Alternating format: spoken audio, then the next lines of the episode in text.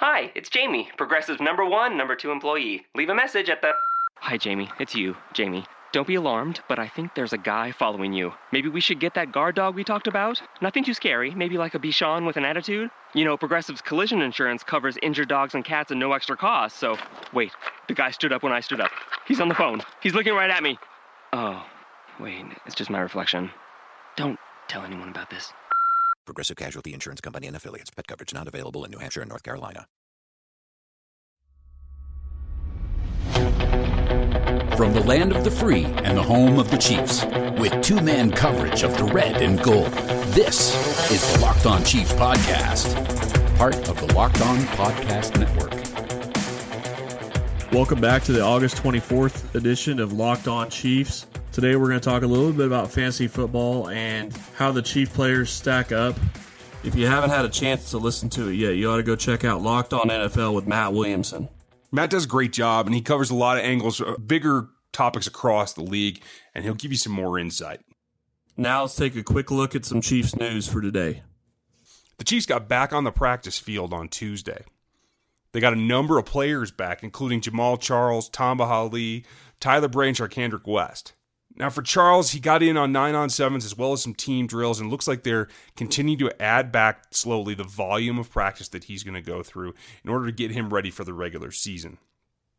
That continues to go well. Tyler Bray was back with the third team as the quarterback, right where he left off, and I think that bodes well for both his play come preseason games three and four, as well as the regular season. Charcandrick West was back as well. But the big news of the day was that Tamba Hali was back on the practice field for the first time this season and looked good. Saw some video of him in individual drills looking just like Tamba of old. Uh, doesn't look like there's any residual loss of motion or anything like that. His knee surgery was just a cleanup, so you'd hope that he'd be fully recovered. And it looks like they're just going to manage his workload, try to bring him along slowly as well, uh, and really guard against his longevity for the season by keeping his volume of work low. I think that all bodes well. And I think what Andy Reid's going to do is take reports from the athletic training department and kind of get his eyeballs on the players and decide whether Charles or Hali will see any action in the preseason at all. Truthfully, they don't need it. It's not going to do anything for them that getting ready for the regular season won't. So I think it's probably just a risk, and I'd like to see them both just sit out the, the entire preseason, come back ready for week one. Let's hit to the meat of our discussion today and talk about some fantasy options. So there's two position groups in particular that are going to be important in fantasy that we're going to get to in a couple of minutes. But just in general, let's take a look at these two position groups that are just kind of stacked to the point that they probably are not all going to make this roster. And it starts with the quarterbacks. Yeah, there's no way to keep five quarterbacks. I'd be surprised if I'd be very surprised if they even tried to keep four. Uh, it, right now, I'm not sure what they're going to do with Kevin Hogan. I really can't see him making it through to the practice squad. But to me, the third quarterback position probably is going to end up somewhere between Tyler Bray and Aaron Murray. That's what it looks like to me too. And I, I think Bray having the second game off probably gave Murray a little bit of a chance. And I, I think he probably played better than I, th- I think you feel he played. Um, but I know the coaching staff has mentioned him a number of times uh, that they're happy with the decisions that he's making. And the ball looks good coming out of his hand, a little bit sloppy with some of the turnovers, but uh, I think it is between the two of them, you know, and I, I definitely expect for uh, Hogan to come up with some turf toe or, you know, tofu allergy or something that puts him on IR so that they can keep his rights. Well, and if Hogan doesn't, maybe one of those other two guys does, and Hogan ends up being the number three. I mean, that's certainly possible. Uh, as far as the two QBs are concerned, you know that they like Tyler Bray. They extended him last year, uh, even after not playing for a year because of injury. I just think it's going to be very interesting to see what direction they go because they, to me, they're two different quarterbacks and two two different skill sets. Uh, so I'm not exactly sure which direction they're going to go. It's really going to be interesting to see how things play out over the next two preseason games. And you know, and they both kind of mirror the two guys in front of them as well. You know, Murray is is smaller, a little bit more athletic, more like Smith is compared to Foles. Uh, and Bray represents Foles in that comparison, where he bigger, taller, much bigger arm, uh, not quite as mobile. So you know you have basically a backup for each of your top two. Well, what's really interesting to me is it is at least from what I saw in his first preseason game, Tyler Bray really acquitted himself pretty well when it came to decision making. He didn't make any stupid, really stupid, you know, why did you make that throw type moments, uh, which is something that, you know, Chiefs fans were shaking their heads at a couple years ago when he actually was playing. Now, moving on to the running backs, they're in a very, very similar situation. Yeah, Jamaal Charles isn't back all the way yet. Uh, they are slowly bringing him along in practice, a little bit uh, more work each day, a little bit more diverse work each day. But man, that position is stacked behind him, and it, it goes a long way down the depth chart, doesn't it? Yeah, I just don't see how you keep more than three running backs, though. I mean, you're going to keep Charles and you're going to keep Ware. I can't see them releasing Charcandrick West after the way he performed last year, which leaves Knile Davis as the odd man out. Uh, and then you have somebody like Darrin Reaves, who I think's played really well and probably on most teams would get the third running back spot but the Chiefs are just so deep. How do you keep four running backs? You know, that's a, that's a tough question. There's a lot of other position groups that have a lot of question marks too. But man, if you can't get value for him, it's it's tough to let a guy like Reaves walk away. Eh, yes, it's just the preseason, but he's running with authority, and maybe some of the holes are getting opened up because of the teams that he's playing on, mainly the third team. But in open field, he he's still the runner that he is. So you can see what he's going to bring to that position. And I, personally, I I won't be totally shocked if they keep four because that's that's the level of quality. Like you said, he would probably start to climb up that depth chart and get maybe the third rung on another team in the NFL. Well, and he may even be able to play second rung on another team in the NFL if they're weak at running back. For me, I could actually see them keeping four running backs because – I'm not so sure that they have a eighth lineman that's going to require them to keep eight on the active roster. Uh, one of the things that I really stopped thinking about when it came to uh, the active roster was I always thought that okay, you have to have eight O linemen. Well, when you have ten practice squad players, they're always practicing with you. As long as you can keep that guy on the practice squad, you're probably going to be okay. So it is an option to keep maybe four running backs because I can't see them getting rid of any of the top six wide receivers. And they're not going to go short at tight end either because, you know, Andy Reid likes tight ends. You're listening to Locked On Chiefs with Ryan Tracy and Chris Clark. Well, and honestly, I don't know that there's a, an eighth offensive lineman that deserves to make this roster. There could be cases made for a couple of them. Sterup and, and uh, Pughsley have cases to be made for them. But at the same time, Sterup's – going to be suspended the first four games, so he can't be on the active roster to begin with. And Pughsley, I think you could probably squeak by. He struggled enough in the preseason. So if he doesn't have a strong next two games, you have the opportunity to put him on the practice squad for another year and go down down the line that way. Yeah, and if I'm the Chiefs, I'm blasting out his film against LA over and over and over because he's to say he struggled is a huge understatement. He had probably the worst outing I've ever seen him play, and he did not look ready to make an active roster. And I'm not going to disagree with you there. He looked really bad, but he has performed in the past for them.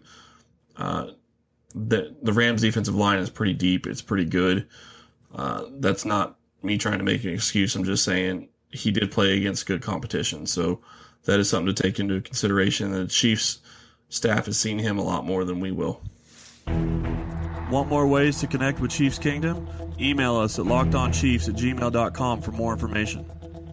Now, that said, let's move on. Let's talk about the fantasy aspects because that's not something that we cover a lot on this show. But right about now, everyone's getting ready for a lot of their fantasy league drafts. And maybe more so than any other time in the Reid Dorsey era, there are some Chiefs that could make some fantasy impact. Yeah, I think there's at least two running backs that are worth keeping uh, past Knile Davis because I don't think Davis will be on the roster. I think there's possibly three wide receivers if you're in a larger league uh, that would be worth having. And there's definitely a tight end and a quarterback. And, you know, as far as defense is concerned, you're going to have to wait and see and, and find out what they have when it comes to uh, their run defense because that's going to tell what happens.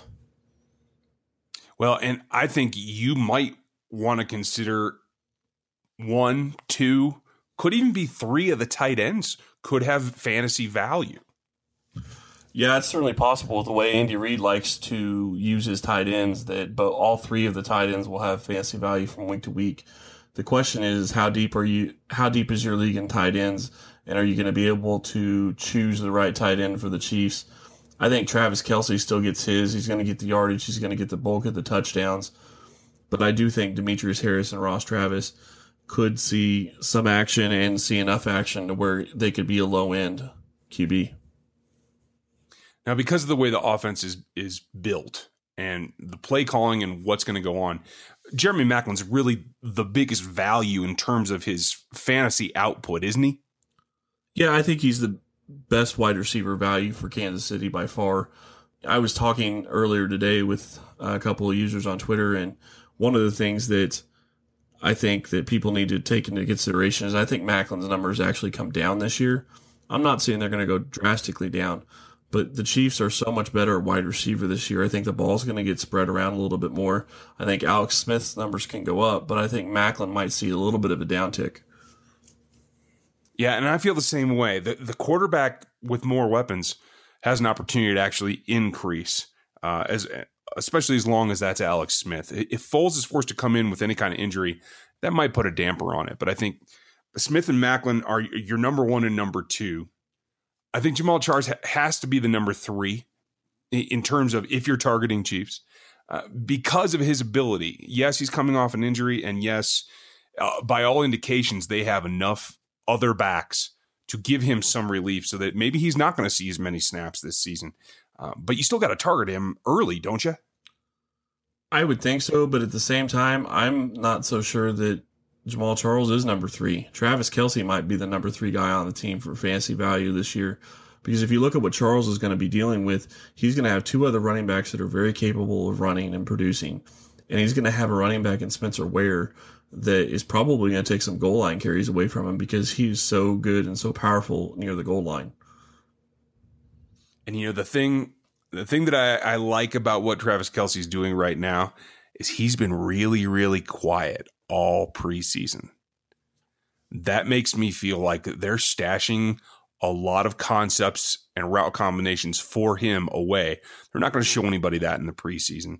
He's not speaking up. He's not making a whole ton of splash plays. He's doing his normal thing, showing off his athleticism. I think that that may turn out to be the lull before the storm. And that's certainly possible. I really think it's going to be very interesting to watch what Andy Reid does this year. Everybody questioned when he started using three tight ends last year. And, you know, to me, it came off brilliant because I thought they had three tight ends that could play. Uh, I, I am going to be very curious to see how they use that and how it changes this year since they're probably not going to have three tight ends that can block even average, if, if not, you know, I, I think one of them, uh, maybe two of them are going to be a little bit close, closer to average than, than above average. Uh, so it'll be interesting to see how they use them in that sense. But the schemes and the formations that you can use with three tight ends and maybe even Jamaal Charles and Jeremy Maclin, Spencer Ware, uh, how do you defend that? How are you going to play against a team like that where you have just such varied formations that you're not used to seeing? Well, and along those lines, if you're in a PPR format, I think everybody gets a little bit of a bump because you know that the intermediate to short routes are something that Alex Smith's going to focus on. There's going to be a lot of plays that are called to be pass plays in that area. So you're going to have plenty of opportunities. Now, when it comes to, say, an IDP league, on defense, who do you think is really going to have the biggest impact? For my money, it'd be Derrick Johnson right now. Uh, I can't see Tamba Hali having a great year, and with Justin Houston out, I, I just don't know that any of the rest of them are going to get enough to get it done. I think that they're going to stay away from somebody like Marcus Peters, uh, just because they're going to have they're going to have a perceived weakness on the other side of the field, and I think they'll attack the other corner and leave Marcus Peters alone for the most part. I'm not saying that he won't get any throws this way, but I think that they learned last year that QBs in NFL offenses learned last year you shouldn't throw at him because he won't make you pay for it. Yeah, and with that youth in the secondary, I, I think probably the guy that's going to make the second most, especially in, in an IDP that's that's focused on tackles. I think you got to look at Ron Parker because he's going to be helping out that secondary quite a bit, and is probably going to rack up quite a number of tackles. Well, the other player that could ra- wrap up with a lot of tackles would be Eric Berry. Uh, obviously, it depends on if he comes back and when he comes back, and if he's going to be able to stay healthy the entire season. But they've shown they don't mind him putting they don't mind putting him in, up near the line, and if he's helping in run support, he might be really needed this season. Well, that's it for fantasy on the Chiefs for this uh, preview look. As well as we're going to be back tomorrow. We're going to talk about the hole at inside linebacker. Thanks for listening to us today. Go check out Locked On Chiefs on iTunes and give us a rating. Let us know what you think. Send any questions to Locked On Chiefs on Twitter. And we'll talk to you tomorrow. Thanks for listening to the Locked On Chiefs podcast. While you're out there, give us a rating or review. And reach out to us on Twitter at Ryan Tracy NFL and at Chris Clark NFL. We'll talk to you next time.